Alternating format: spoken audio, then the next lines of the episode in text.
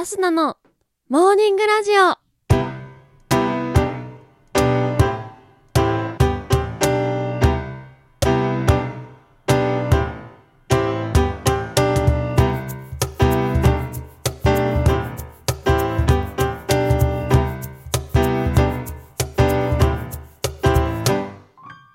皆さんおはようございます。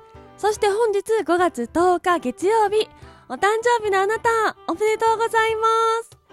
えーいよいよゴールデンウィークも明けまして今日からお仕事学校という方も多いと思います。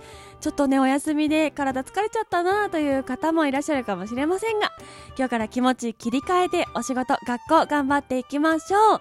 この番組はバイオリン弾きのアスナがあなたの今日一日が少しでも楽しくスタートできるようお手伝いをする番組になっております。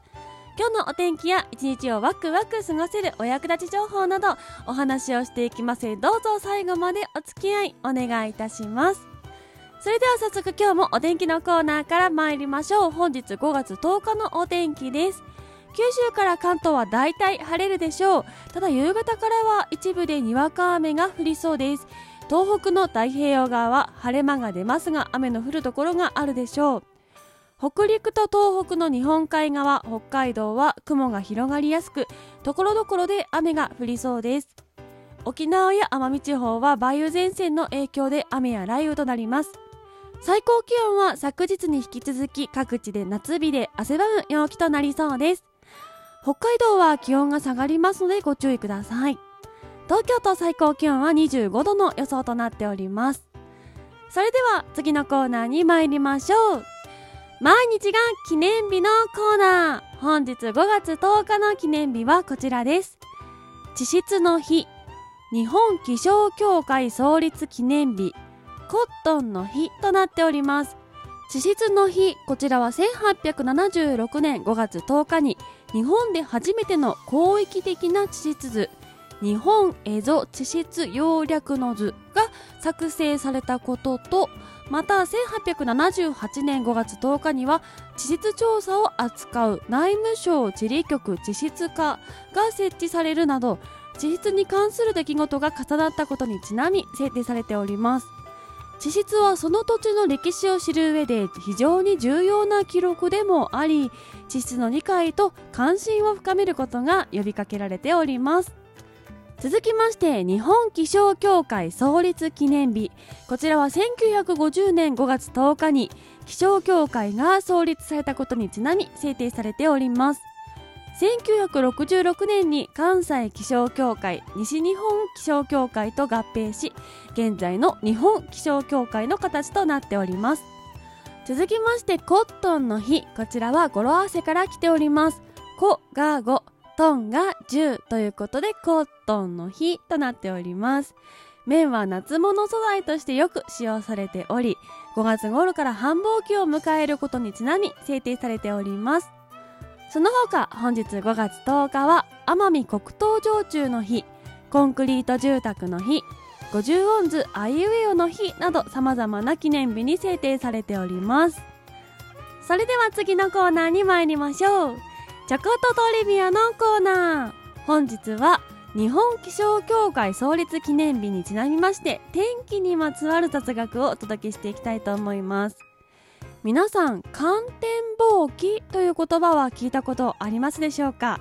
こちらは生き物の行動や自然現象を観察して天気を予想することなんですけれどもことわざで夕焼けは晴れなどは聞いたことある方も多いと思います。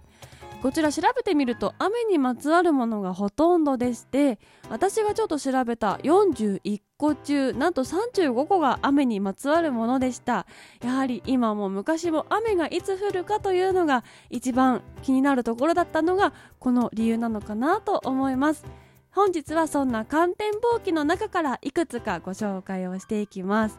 まず一つ目朝虹は雨。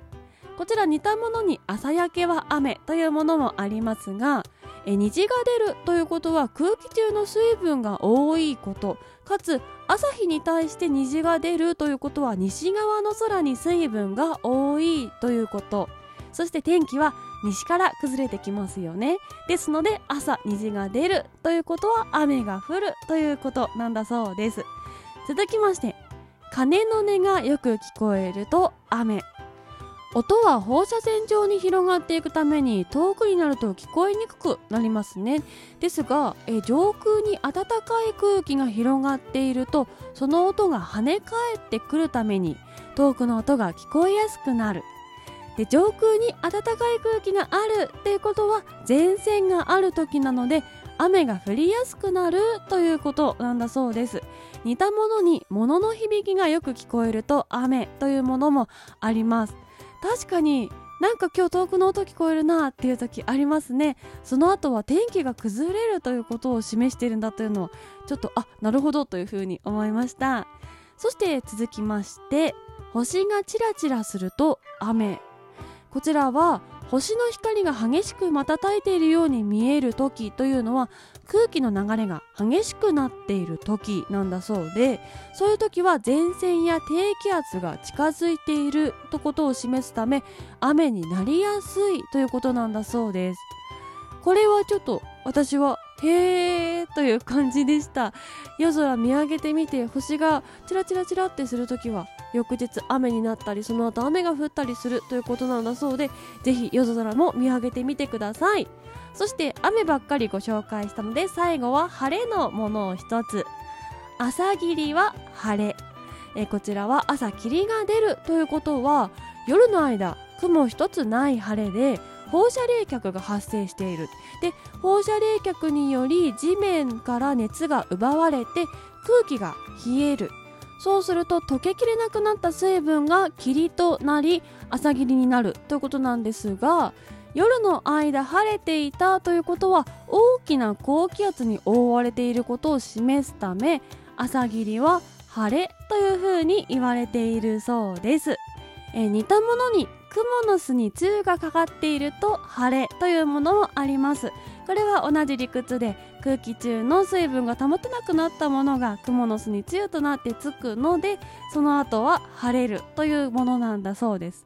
えこうして見ると本当に昔の方の知恵であったりとか経験であったりとかそういったものがこうしてことわざに残ってるんだなと。それがあのちゃんとこうしてね今の科学で紐解いてみると理屈がくっついてくるというのがすごいことだなというふうに思います。え皆さん今日初めて聞いたものももしかしたらあったかもしれません。ぜひ今後日常生活を送っていく中でお天気を予想するのに役立ててもらえたら嬉しいなと思います。といったところで本日のモーニングラジオお別れの時間が近づいてまいりました。この番組は平日毎朝6時半に更新。そしてこちらご無沙汰しております。夜の番組ほろ酔い話が不定期で夜7時に更新。そして生配信も時々やっております。ぜひ番組ポチッとフォローしていただきましてまた明日何に会いに来てください。ということで、えー、今日はファイトの日でもあるそうなのでこんな風に終わってみようと思います。皆さん、今日も一日、ファイトいってらっしゃい！